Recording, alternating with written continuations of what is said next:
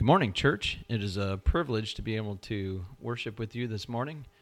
I decided we should get the kids involved and have them join in with the fun. So they're going to be praising Jesus with us this morning. So here we go, King of Me.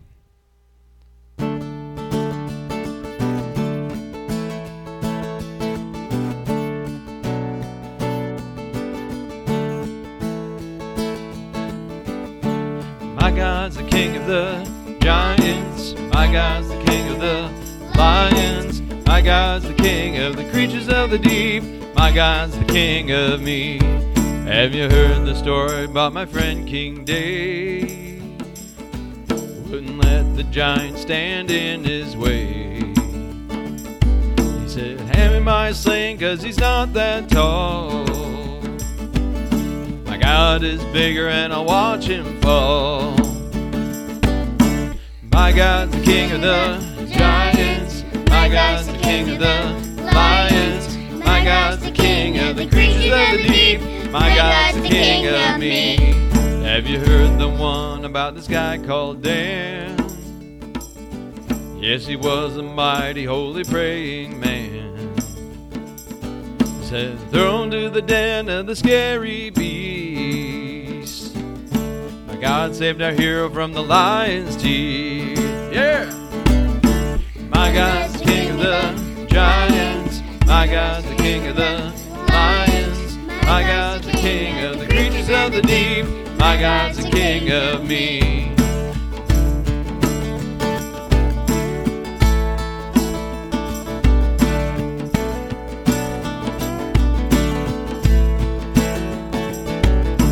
This is more than history, he will do the same for me.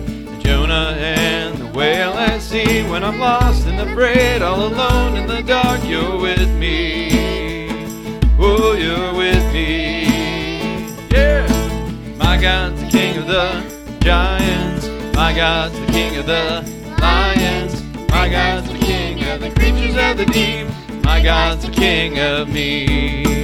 My God's the King of the Giants, my God's the King of the Lions, my God's the King of the creatures of the deep, my God's the King of me, my God's the King of me. Yeah.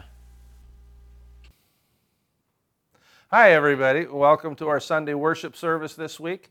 I'm going to be doing the announcements and the greeting. We appreciate and thank you all for coming and joining in with us. Today, for the announcements, we still want to remind everybody of the connection card, but we're doing that again through the encouragement team, and we're finding out more and more people are really enjoy getting contacted every week. But part of that contact is for you to share prayer requests.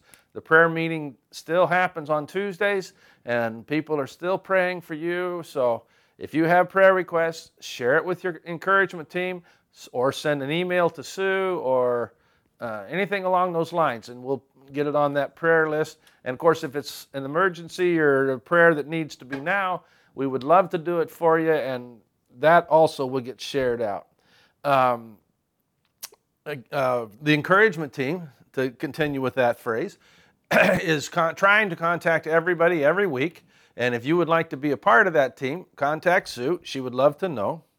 As far as the pastor search team, last week I announced that we had 5 resumes already. Well, I'm announcing that we have 39 resumes that we're going through. The meeting is actually going on right now, and I'll be going back to it, but we've got 39 resumes already, and we still haven't hit the May 15th deadline. At May 15th, we're going to kind of stop taking resumes and start looking for those top 3 to 5 candidates to process. And we're already doing that. We're reading the resumes. I read all 39 of them so far, and some of the team members have already started listening to the sermons that people sent to us as samples of their skills at teaching or giving a sermon. So that's pretty cool. And it's exciting to have that many resumes. Another thing Pastor Steve Ignash wanted me to share was they're doing what they're trying to put together right now is a re-entry team. we are anticipating getting back together as a church. And what all is that going to take, and or what are we going to have to do, anything special? Right now, as he was putting it, might be a really good time to have a parent date night where we take care of the kids, because right now parents aren't getting away from their kids too much, and so that would be a great opportunity for ministry. So he's putting together that team. They're calling it the re-entry team, and we're praying that it's not too long that the whole church is able to get back together and worship together in person. But what that's going to look like in the future, we don't know. So be thinking about that and be praying about that, because that'll be a great thing. And finally, tonight, we want to work on offering. We still have to support this church financially and keep that moving forward. And you can either drop any money off that you want to donate to Sue at the office, and or you can get on the Alliance Church website and donate that way. But let's pray for that. Lord, we thank you. We thank you that through this technology we can continue to meet. We know, Lord, that it's not face-to-face, and a lot of us really miss that time, the time that we spend singing worship together with Dave Rossing and the group, the time we spend just being together and listening and sharing your word and hearing that encouragement and your Bible reading. We pray for that. Lord, we thank you that you've given us all so much, and we pray that if there's anybody in the church that this COVID thing has caused issues, that they're willing to let us know, that the rest of the church can help, whether it's maybe financially or food or maybe trips to the doctor or something like that. Let them know that we care and we want to help. Lord, we thank you that we can give back to this church. We thank you for Terry doing the message today, for Dan Barron doing the reading. We pray, Lord, that those all bring glory and honor to you. And Lord, we just want everybody to know that we care and that you, our God, care even more. We thank you for your love. In Jesus' name, amen. Today our reading is from 2 Corinthians chapter 3, the whole chapter. Are we beginning to commend ourselves again? Or do we need, as some, letters of commendation to or from you? You are our letter, written in our hearts, known and read by all men, being manifested that you are a letter of Christ, cared for by us, written not with ink, but with the Spirit of the living God, not on tablets of stone, but on tablets of human hearts. Such confidence we have through Christ toward God. Not that we are adequate in ourselves to consider anything as coming from ourselves, but our adequacy is from God, who also made us adequate as servants of a new covenant, not of the letter, but of the Spirit. For the letter kills, but the Spirit gives life. But if the ministry of death, in letters engraved on stones, came with glory, so that the sons of Israel could not look intently at the face of Moses because of the glory of his face, fading as it was, how will the ministry of the Spirit fail to be even more with glory? For if the ministry of condemnation has glory, much more does the ministry of righteousness abound in glory. For indeed, what had glory in this case has no glory, because of the glory that surpasses it. For if that which fades away was with glory, much more that which remains is in glory. Therefore, having such a hope, we use great boldness in our speech, and are not like Moses, who used to put a veil over his face so that the sons of Israel would not look intently at the end of what was fading away. But their minds were hardened. For until this very day, at the reading of the Old Covenant, the same veil remains unlifted, because it is removed in Christ. But to this day, whenever Moses is read, a veil lies over their heart. But whenever a person turns to the Lord, the veil is taken away. Now the Lord is the Spirit, and where the Spirit of the Lord is, there is liberty. But we all, with unveiled face, beholding as in a mirror the glory of the Lord, are being transformed into the same image from glory to glory, just as from the Lord, the Spirit.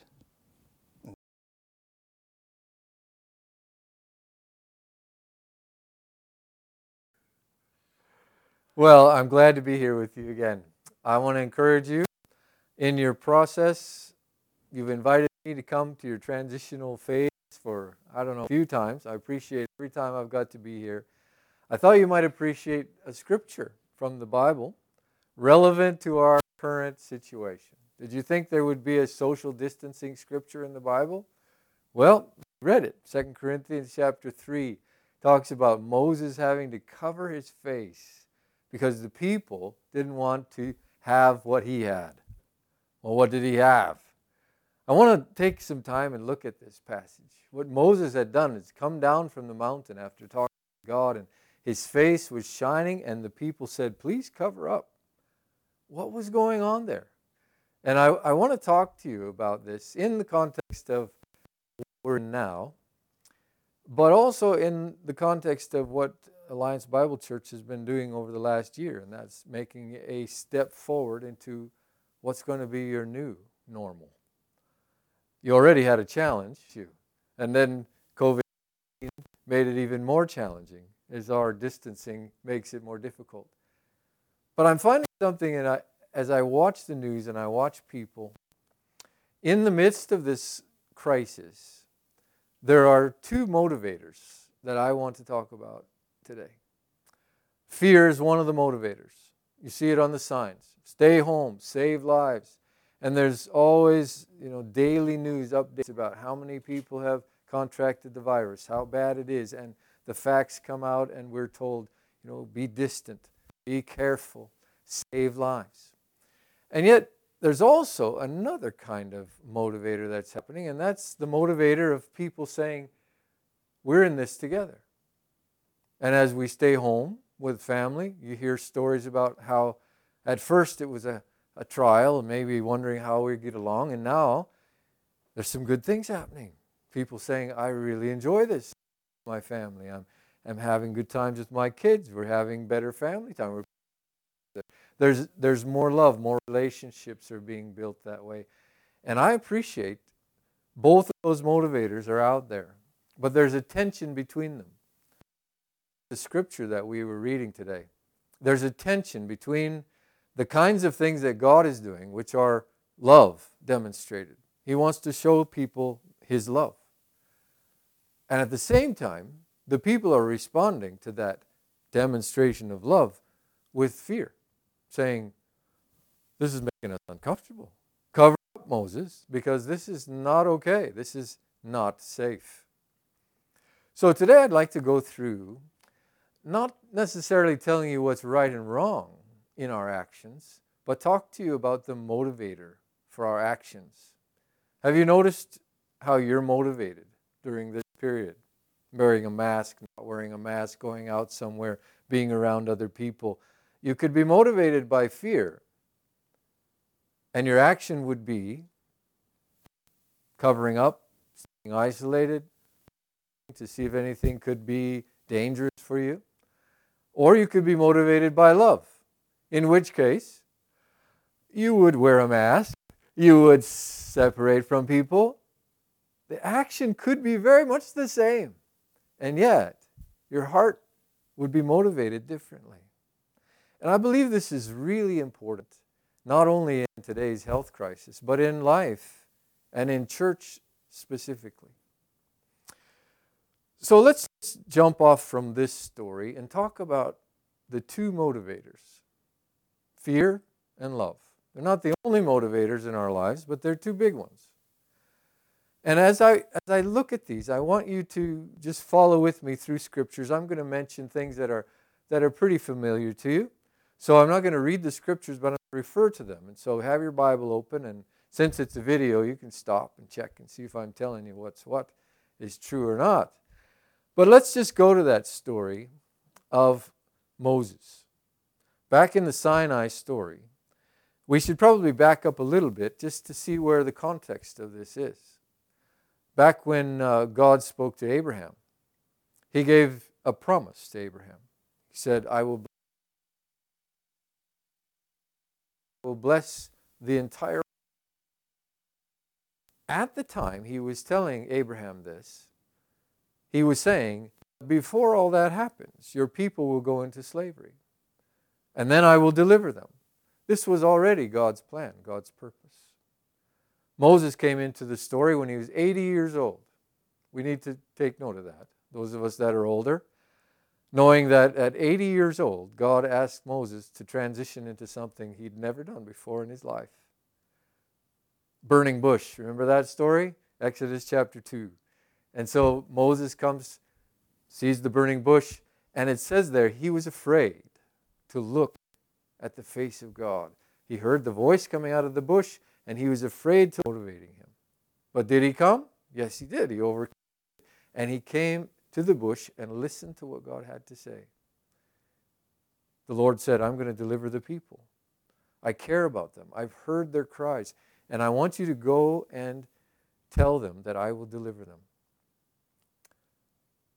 As he went, told the people, God's going to deliver you. Their response was listening to God's words of love, responding with, He cares about us. If you look at that in Exodus chapter 4, it is. He says to them, God has heard your cry. He is going to come rescue you. And Scripture says, when they heard that God cared, they all bowed down to worship. They aligned themselves with God's purpose in that case. I just noticed that sometimes when we're motivated by fear, it aligns us with God. It's not always a bad thing. Fear can sometimes motivate us, and we're right on track with where we should be. In this case, that was what was happening. Fast forward a little bit in the story, and things didn't go so well.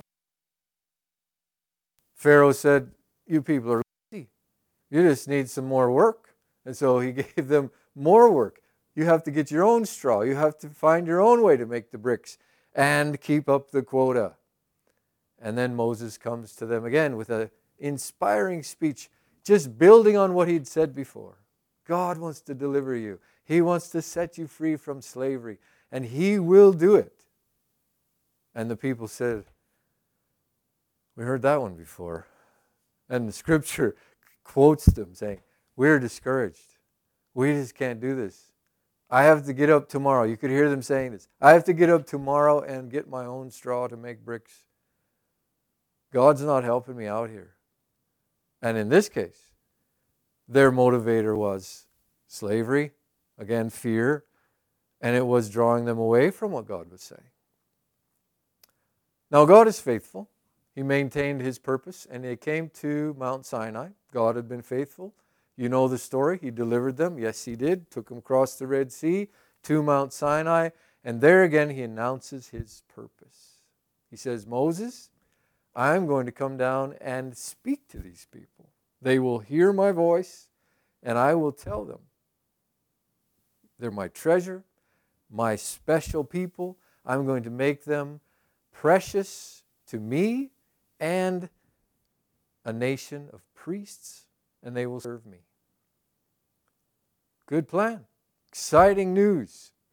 And the people gathered at the mountain, and God came, and the mountain shook, and the fire came, and it billowed, and everyone heard the voice of God.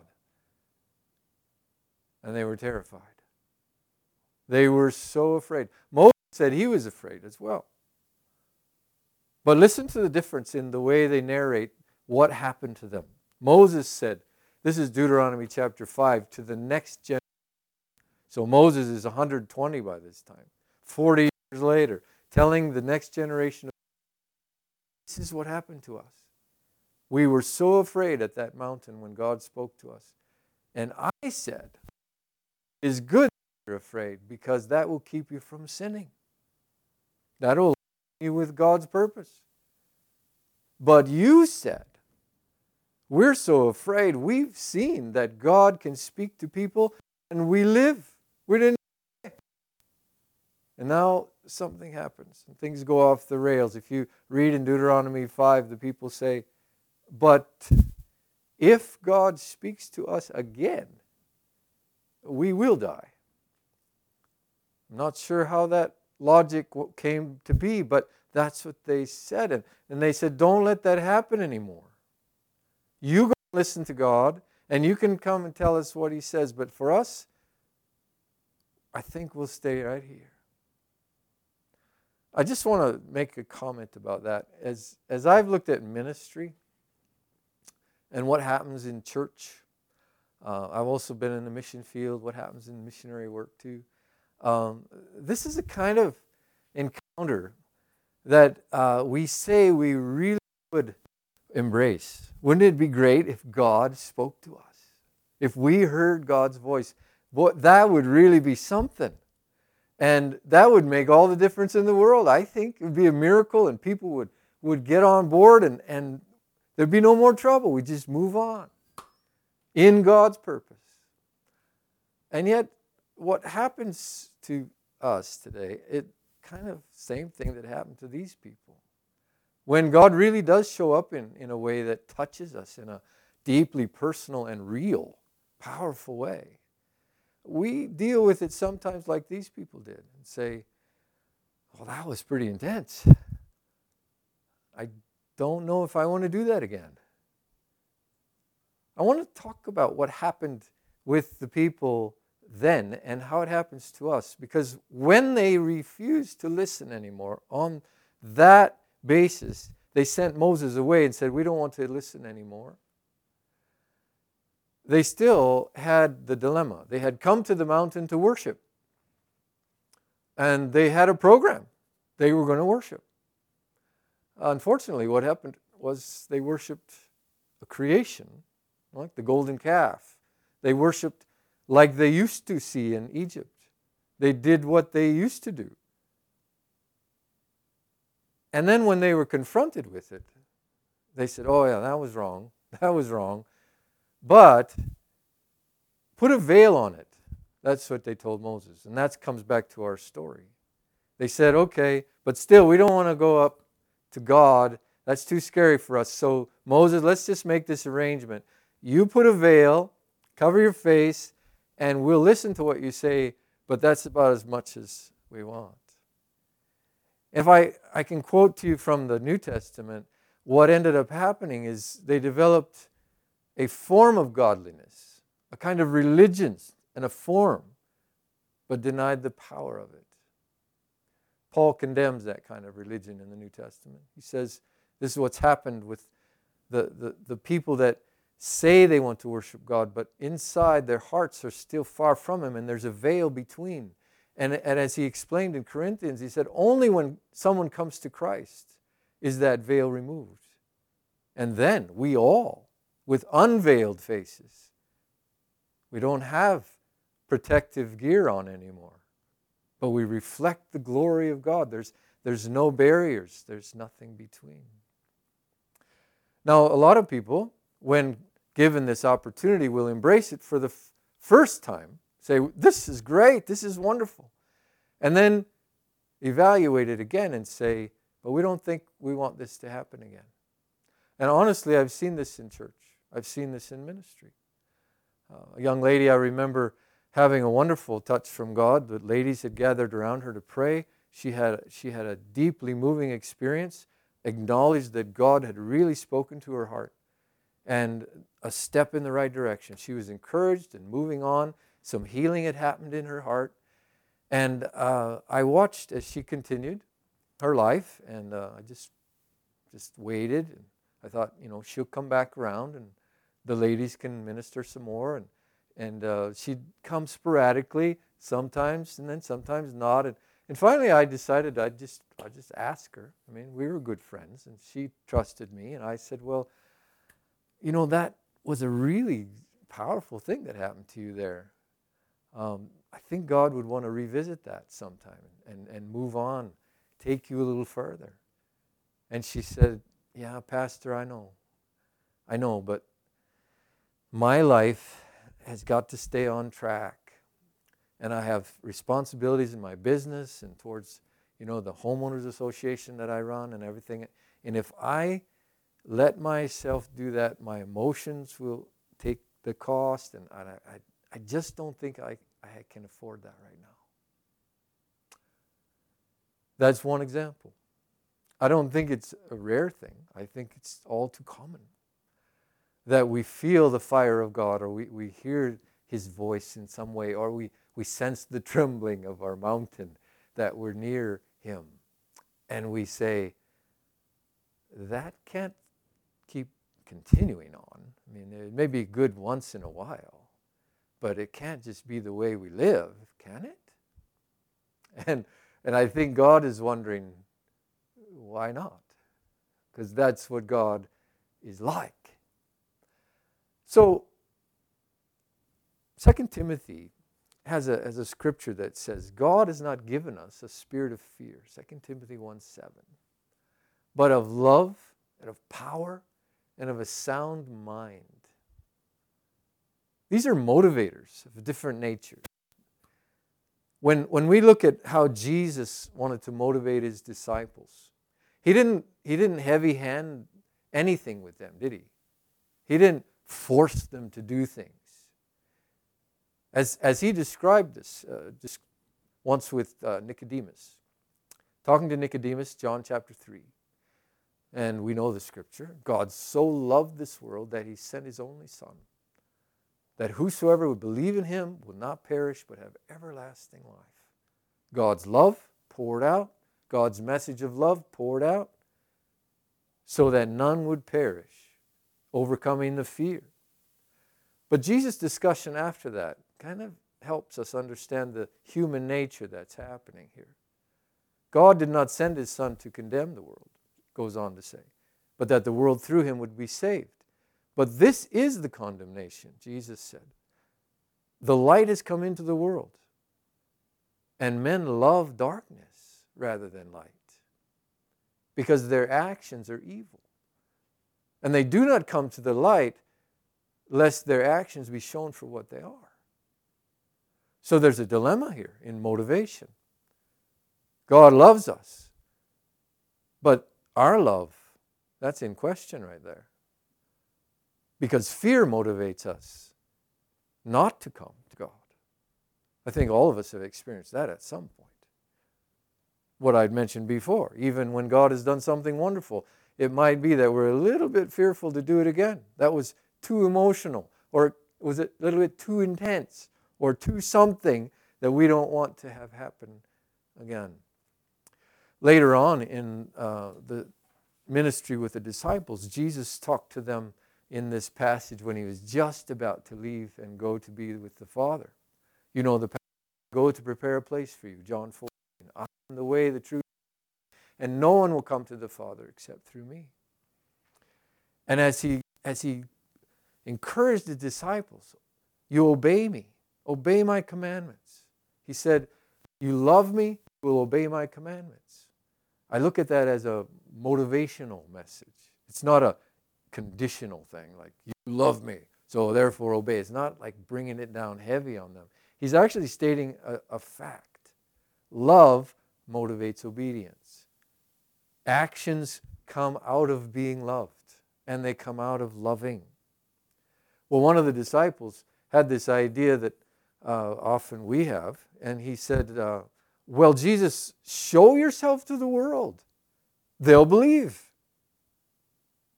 Maybe that's a bit naive. Probably is. But I think sometimes I would like that. Why doesn't Jesus just show himself? If he did the work he did back when he was on earth, of course people would believe. Wouldn't they? And we have to honestly say, well, no. Because miracles, raising from the dead, fantastic things, somehow don't convince human beings to believe. Jesus answered that question by saying this, if you love me, you will obey my commandments. But the world does not love me.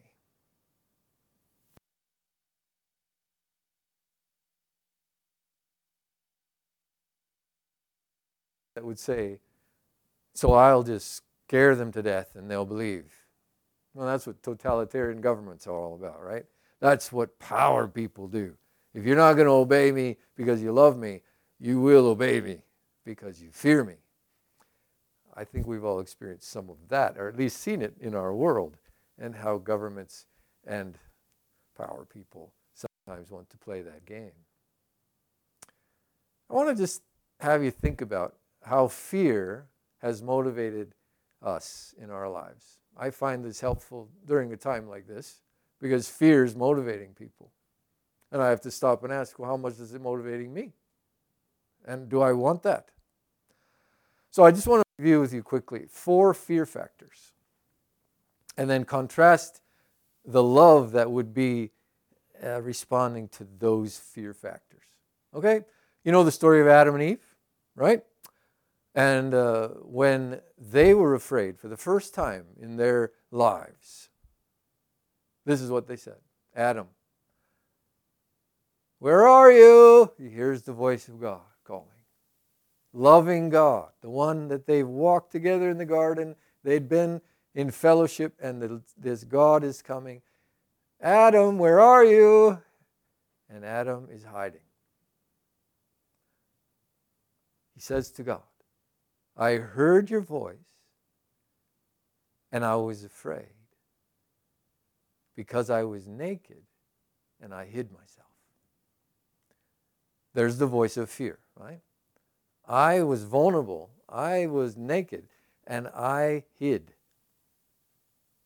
I've done that, okay? I mean, not physically been naked and hid. I say I had that attitude.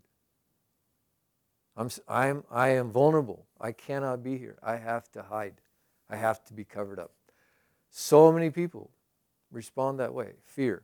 We put on a mask. Well, that was the whole idea with Moses. Put on a veil, Moses. Cover yourself, because this is too vulnerable for us. When Abraham was told, you're going to have a son, and through your son and all of your, not ancestors, heritage, all your lineage will lead to blessing the world. And Abraham says, a son? I'm 90 years old. My wife is past childbearing. This isn't natural, what you're telling me. And Sarah laughed. That's the story. When she heard this story that God was telling, loving God is saying, you're going to have a son, and through him all the world will be blessed. Like sand on the seashore, your people. And she laughed. That's another kind of fear. It isn't like he was afraid. He was just saying, that's impossible. And I think we respond that way often. We hear the things that God has destined for us. We think about what the Bible says and the promises that are there, and we say, well, that's just impossible. And then the one we just looked at, Moses saying, I was shaking with fear, and yet I knew that this is what I needed so that I would obey God. And the people were saying, no, that's not it. But Abe, you know, Moses had his own moment back at the burning bush when he was afraid there. And if you remember the conversation they had in Exodus chapter 2, he told God, why would anyone believe me? I mean, he was thinking, I'm a criminal. Nobody's going to believe me. And I've been away for so long, they won't even remember me. I'm just putting words in Moses' mouth, but he was basically saying, I'm inadequate for this. And he came right to the point of saying, find somebody else. I can't even talk right. Well, yeah, stumbling over his words, he was. And God didn't allow him to get off the hook right there. But we are afraid of inadequacy. I'm not enough. I can't do it. And then the people themselves, and the basic statement there, I'm sure we all have. In fact, we have it right now today in our crisis. This isn't safe. Fear is naturally built into us to keep us safe. And the people looking at this mountain and hearing God's voice were saying, this is not safe. Now let me just go over those same scenarios, but look at them from God's point of view through the voice of love. God looked at Adam, and he said to him, Adam, who told you you were naked? Did you find that out somewhere? God knew, of course. But God's word to him was, I'll cover you. And one of the best verses in the Bible that starts the gospel is what Adam heard being said to Satan. Through this lineage, there will come a man who will crush your head, Satan. This is God's plan. So Adam was feeling vulnerable. He was ashamed. And yet he was hearing God vouch for him. I'll be your advocate, Adam. I'll cover you. I got you covered. I'll take care of this. Fast forward to Abraham. Abraham is told, you'll have a son. And the irony of it all, he named his son Isaac, which means laughter. Well, God has a sense of humor, of course, there. That's one example. And God's way of saying to Abraham, I know in the natural this isn't going to work. It doesn't make sense to you, but I'm not the God of the natural only. I am the supernatural God. So if you're going to live and walk with me, expect the supernatural. I'm really glad we have the Alliance, the Missionary Alliance. A.B. Simpson, it was a man who taught that the supernatural was for today. One of his songs, yesterday, today, forever, Jesus is the same. All may change, but Jesus never. And he was one that, in a time when some of the church was saying, we don't have expectation of healing today. So A.B. Simpson, take your healing message and just kind of tone it down because we don't think God does that today. And we don't think the other things that you're encouraging in your church about sanctification and holiness and this idea that the Holy Spirit will come and the crisis of baptism in the Holy Spirit. This was A.B. Simpson going against the grain of the church, which said, no, that was then. That used to be, but now that doesn't happen anymore. That's kind of what happened at Mount Sinai. The people said, I know we heard God. He spoke to us once, but I think it's over. Let's not have that happen anymore. I think that's human nature. It's not God's nature. Jesus is the same yesterday, today, and forever. And as it was with those people, I think it is with us. We need to overcome some of these fears. God said to Abraham, or to Moses, as I move on to Moses, when Moses said, I'm not adequate. I stumble over my words. I can't. And then God's response was, I am. Has sent you. I think we need to hear that from God sometimes, maybe a little bit louder and a little bit more forceful when we're talking about what I can't do and how it'll look bad for me and I am weak and I'm not able. God would say, but I am, and I am with you, which is the promise that he gave to the people of Israel. You are my people, and I will be with you. The words of love do not deny any of the facts that motivated fear today. When Adam said, I'm naked, God said, yeah, you sure are. And I love you, but yeah, you are. Fear motivated Adam to run and hide. God said, no, I'll cover you. We have a plan. But the fact was, Adam was naked. The fact was, Abraham was too old to have children naturally. But God said he would.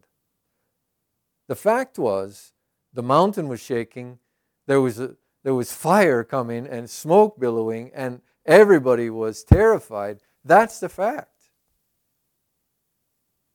But one person, Moses, said, this is a good thing because God loves us and he wants to do something here.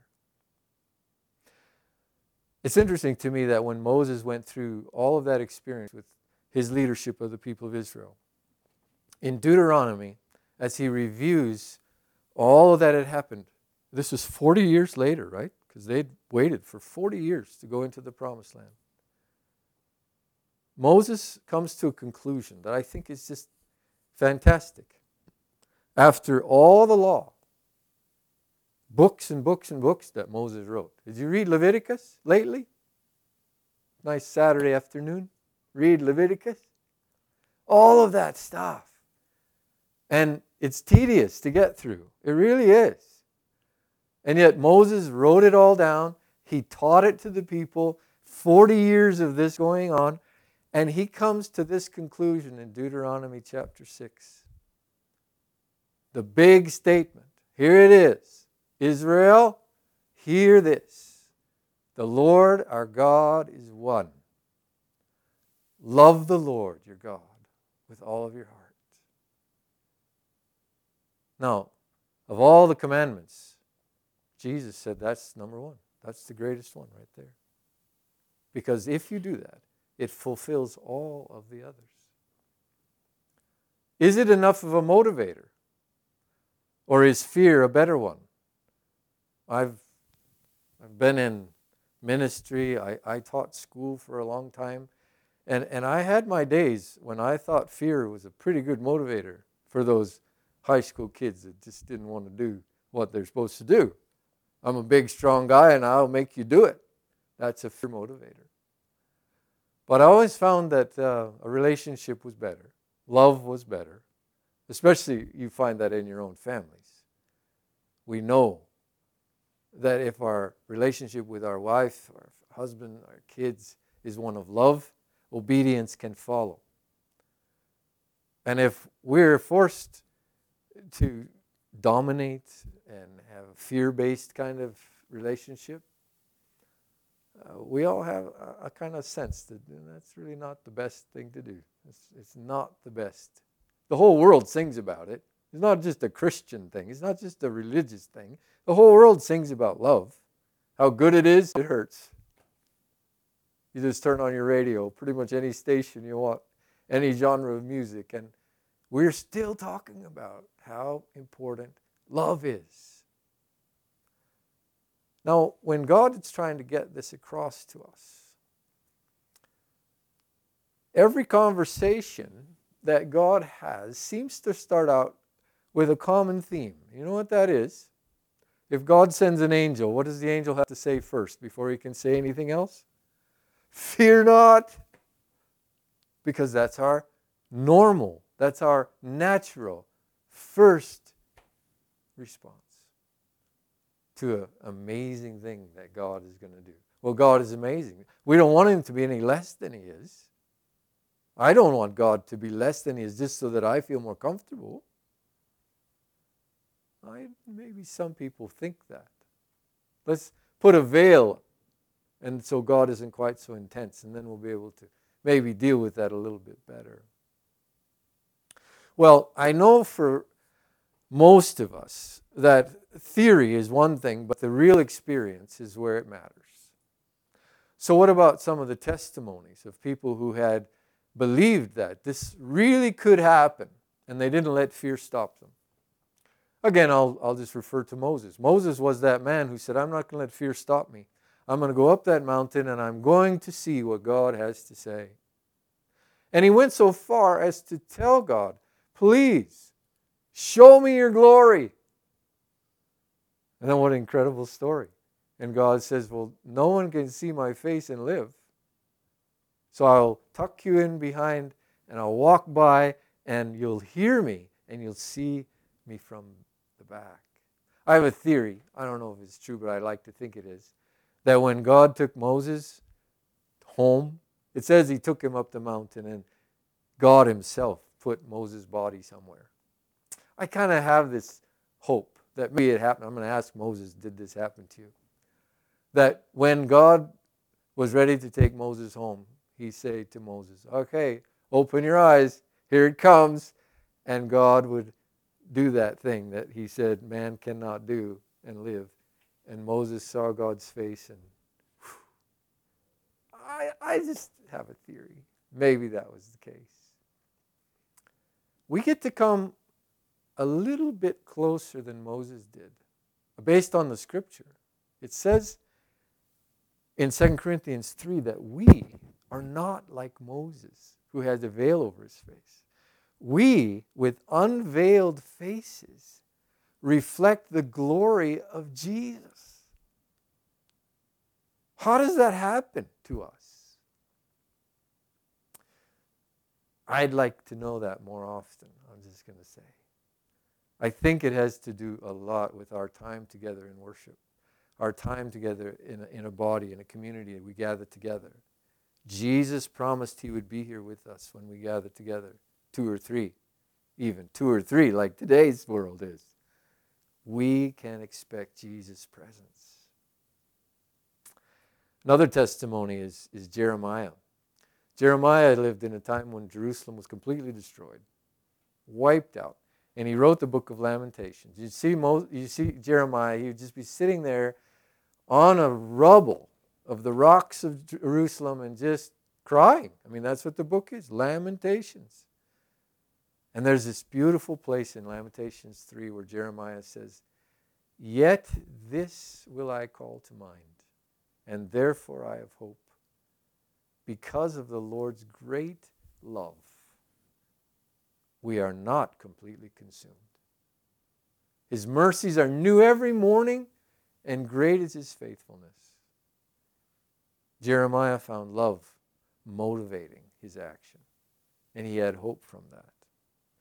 One of the favorite places I have when I'm feeling down and a little tense between these two things, the world and God, and how fear and love are just pulling me, I read Psalm 73, and it's a psalm of a worship leader named Asaph. He wrote a song, and he describes the tension between watching the world and how everything seems to be just going on just fine. Everybody's rich, everybody's healthy, nothing goes wrong. And he asks the question, why do I strive so hard to serve God? And then as a worship leader, he says, "And so I went into the presence of God, and there I realized what a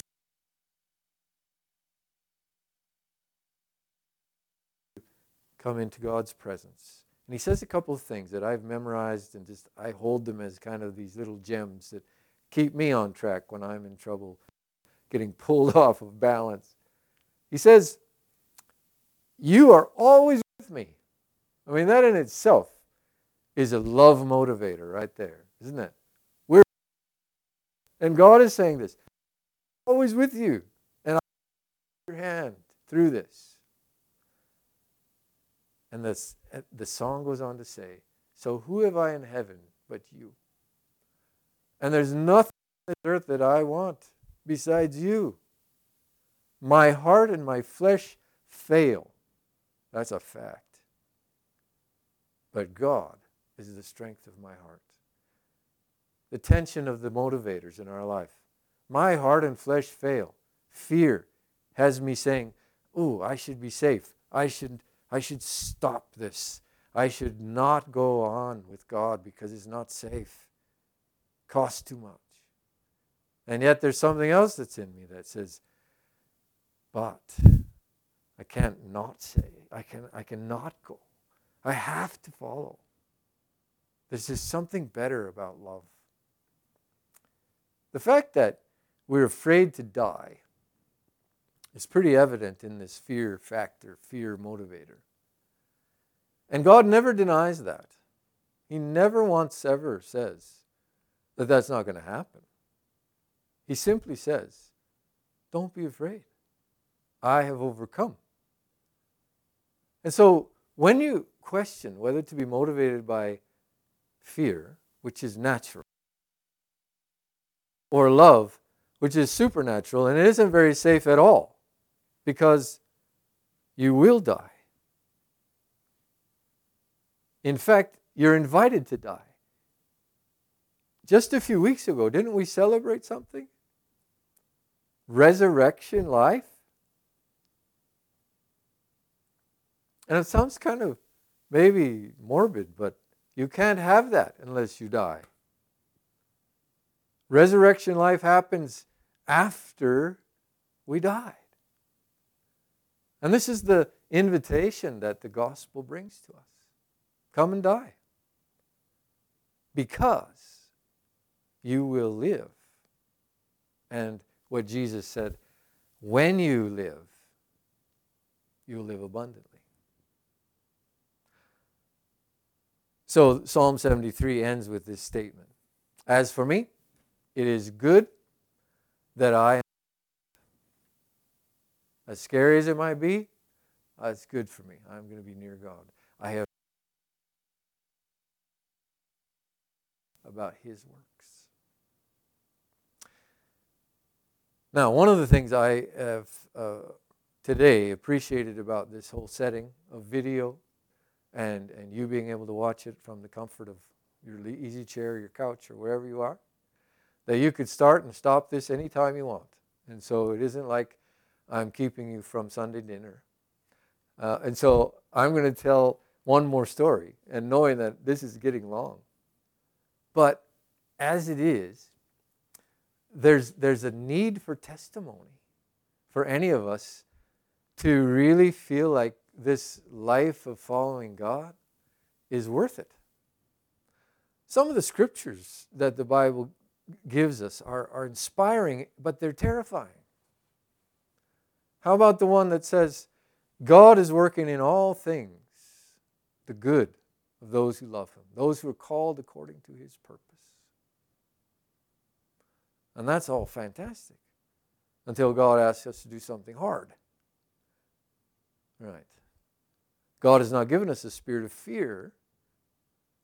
And it's important that we hear that, because fear is so common to us. John says, fear has to do with punishment, but perfect love will cast out that fear. So it's a war. It's a fight to do this. So I want to tell you a story, a testimony of a young lady that I knew in Montana, and I have permission to tell her story, so I can even use her name because she is innocent. How about that? She was the neighbor to our church. When I first got there, I was told the neighbors across the street are kind of difficult. They complain about what we do, you know, we water our lawn or the lights that we have on or numerous things. Anyway, I was told that the neighbors across the street, you need to be aware that they're not very nice people. That's what I was told. And so I prayed, Lord, there must be a way for me to have a relationship with my neighbor across the street. So Melinda and Dwayne live across the street, and I need to find a way that the Lord is going to open a door for this. So I'm praying, Lord, find a way. I did not expect for the things to happen the way they did. But after about 3 years, I think, of living there, and I didn't have much interaction with Melinda and her husband at all. I didn't find them to be that unpleasant. Not that I was told that they were so unpleasant. And yet there wasn't anything to really bridge into having something more. And here's where God worked. Melinda decided that she was going to stop living with the barriers in her life that existed. One of those was her education. She was 50-some years old and had never gotten her high school diploma. And she was intentional now. She was going to get her high school diploma because she wanted to do some things, and not having an education was standing in the way of that. And so, good for her, she went down to our library and she started to study, and she passed the English test, she passed the science test, she passed all the tests. And there was one more test that she had to pass, and that was the math test. She failed it. So she studied some more, got a tutor to help her, got the help she thought she needed, and she took it again, and she failed it again. She asked the librarian, the one that ran the tutoring course, she said, what can I do? Is there anybody that can help? Well, the librarian at the school happens to go to my church. And so I shared numerous times that I'd been a math teacher. And so the librarian says, well, I know a guy that taught math. Maybe he can help you. And so Melinda said, well, who's that? I said, well, it's the pastor, the guy right across the street from you. Oh, him. And it isn't like she had anything against that, except, as I found out, she hated pastors. And for good reason. Her father was a pastor, an abusive one, a hypocrite. As it turned out, he had one message at church and a very legalistic, judgmental, critical message. He wanted nothing to do with pastors because she didn't want to bridge that gap with any pastor. And here she had a challenge. Was she going to listen to the librarian and go and ask a pastor to have help with math? Well, by the grace of God, she did. And she came, and it was hard for her. I know it was. She came and asked if I would help her, and I agreed to help her. And I thank God for that, because I said, who would have thought? For this bridge to happen. Now we have something that we can work on a relationship. It was hard. She took the test the third time and she failed it. Why is this so hard became a question. And so as we worked through some of the difficult things, she came to equations, where you have to solve for x. What's x equal to? And there was multiple steps involved, and you have to decide what step to do first and second and all that, and finally x equals something. And it was just not working in her head. This just doesn't make sense. And why would we even worry about what an x is? It's just a letter and all the things that are going on in this. You probably had that in your math class at some point. But it was a barrier, and she could not get over it. And she was, one day, I remember a breakthrough happening where she was so frustrated and just angry. Why can't I do this? Why is this so hard? And I wasn't sure if she was just saying that out of frustration or if you really do want an answer to that. Why is this so hard? She said, yeah, I want an answer. Why is this so hard? I had come to know her enough in our time together that I felt like this was a time when I could say this. And I didn't know if she'd ever come back again once I said this. That's what I told her. I said, this is like your life. Okay? X is the unknown. You are struggling with who you are. You don't know who you are. This is part of the process. Finding out who you are is passing these tests. And when you solve an equation, you're being asked to make decisions. In your life, from what I understand, no one has ever trusted you with making your own decisions. You were told what to do. And if you didn't do it, you were punished. Isn't that how it was? Oh, yeah, she says, that's how it was. You follow the rules, that's how it is. You don't get to make decisions for yourself.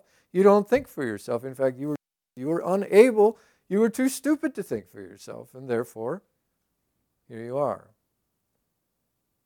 Well, I wasn't making any points on that account. She was listening, though. I said, so like an equation, if we're going to find out who you are, we're going to have to undo all the things that have been done to you so that we find out who you are. Like an equation. If there's multiplication, you have to divide to undo it. If there's subtraction, you have to add to undo it. And until you undo all the operations that are done to X, X can never be free to be its value. And so with you. You will never know your true value until we undo all your subtractions and we undo all your divisions and we undo all the things that have been done to you. And by this time, she was in tears, and I was almost there, because this was exactly what she was struggling with. The fear of being known. Well, she went through the fear factors. She raised her finger like this, and she said, oh, no, no, no, no, stop right there. If I have to stand alone like that and find out my value, I will be naked. And that cannot happen. She had spent her whole life trying to avoid that because that's too scary. That's too vulnerable to just stand out there and be yourself. And then the next thing she said, besides, that's not the way I've learned things. That's not natural. I said, exactly. You want to have supernatural, right? You want God to be working. Oh, yeah. Yeah. Scripture says, doesn't it? The eye is not seen, the ear is not heard. It has not entered into the thoughts of man, the things that God has prepared for those who love him. Melinda was finding this to be the truth. And so she was trembling. She was crying. Her emotions were there, shaking her. And as Moses might have said, this is good because it's making me draw near. It's making me press in. It makes me want to do this better. But she didn't love it yet. It wasn't love motivating. It was still fear. And she said, this isn't safe. And that was the end of the lesson. She said, I got to leave. This is not safe. I got to go be by myself. She went through all the fear factors. And I thought to myself, that could be the end. This could be it. She'll say, that cost too much. I don't want to do that anymore. By the grace of God, she came back. And God met her in an incredibly powerful way. She did pass the test, number 5. She did pass the test. She did well. We celebrated. And her question was probably what every graduating senior in high school feels when they graduate from high school and step out of the door and say, oh, now I got to face the world? Yeah. What am I going to do now? It was about that time when a young man came home from Bible college and he said, Pastor, can I lead a night of worship at church? Just invite whoever wants to come and let them come and we'll just have a time of worship. And I said, yes, let's do that. Melinda knew this boy, loved him. Everybody does, hard not to. He's a neat kid.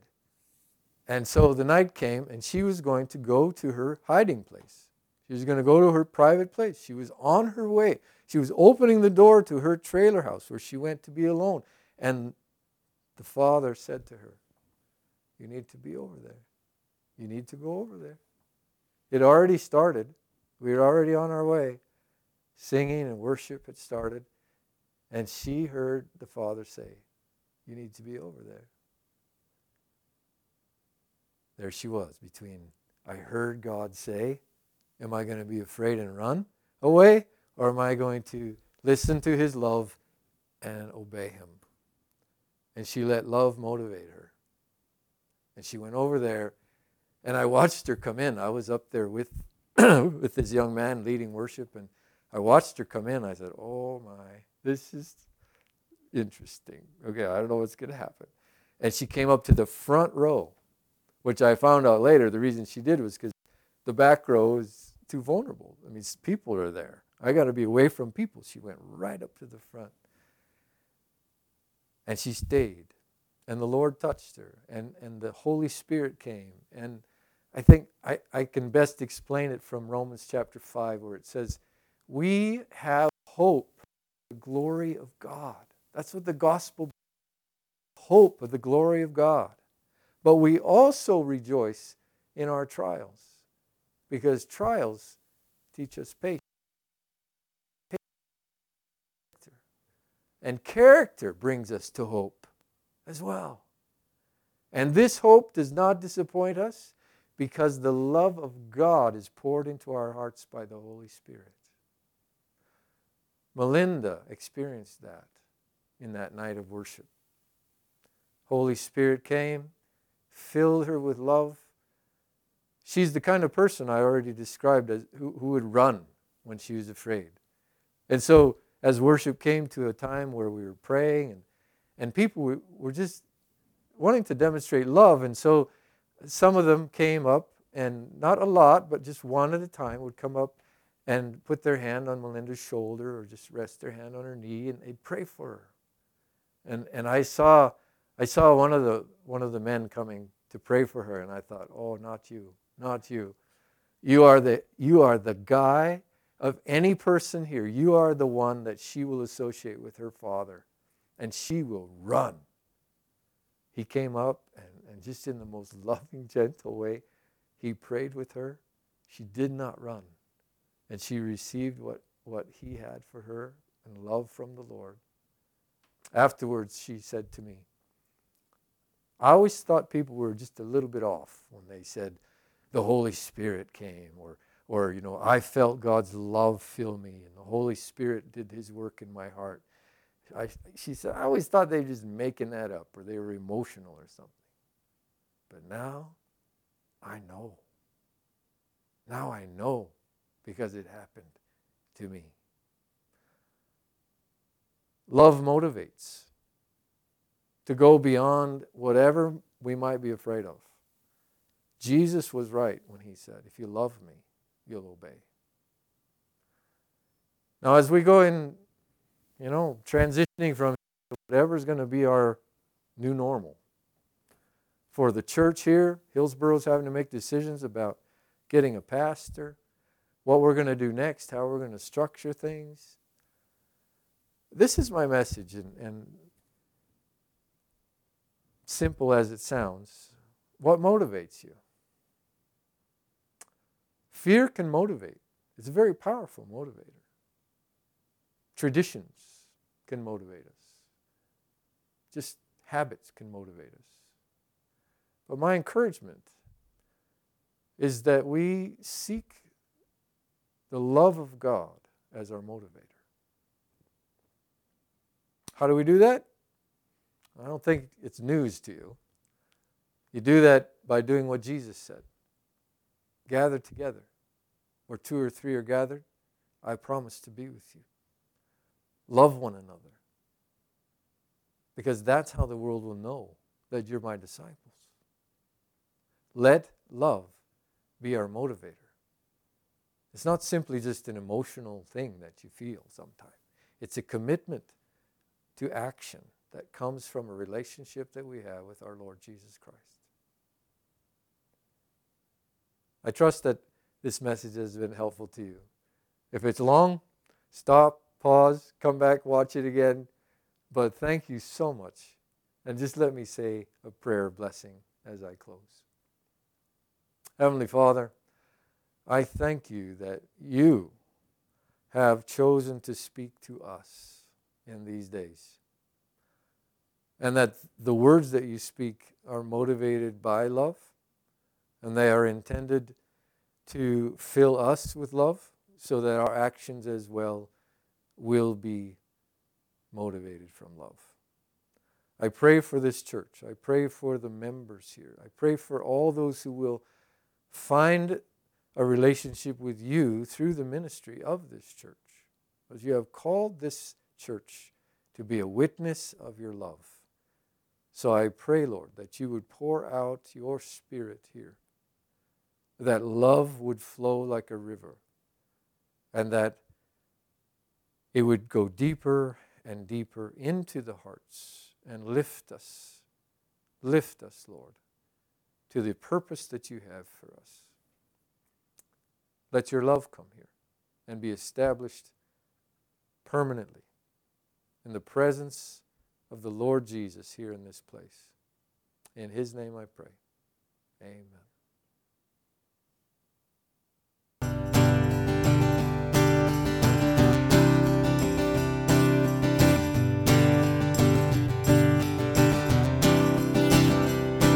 I stand amazed in the presence of Jesus the Nazarene, and wonder how he could love me, a sinner condemned unclean, singing how marvelous, how wonderful, and my song shall ever be. How marvelous, how wonderful is my Savior.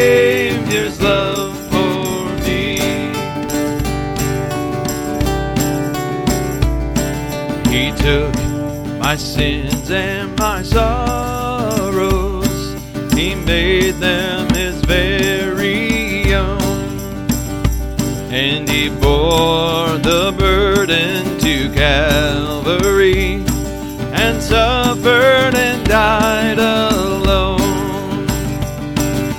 How marvelous, how wonderful, and my song shall ever be. How marvelous, how wonderful is my Savior's love for me.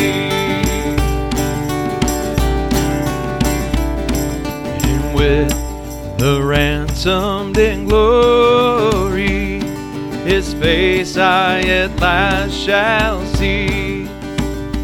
It will be my joy through the ages to sing of His love for me, singing how marvelous, how wonderful.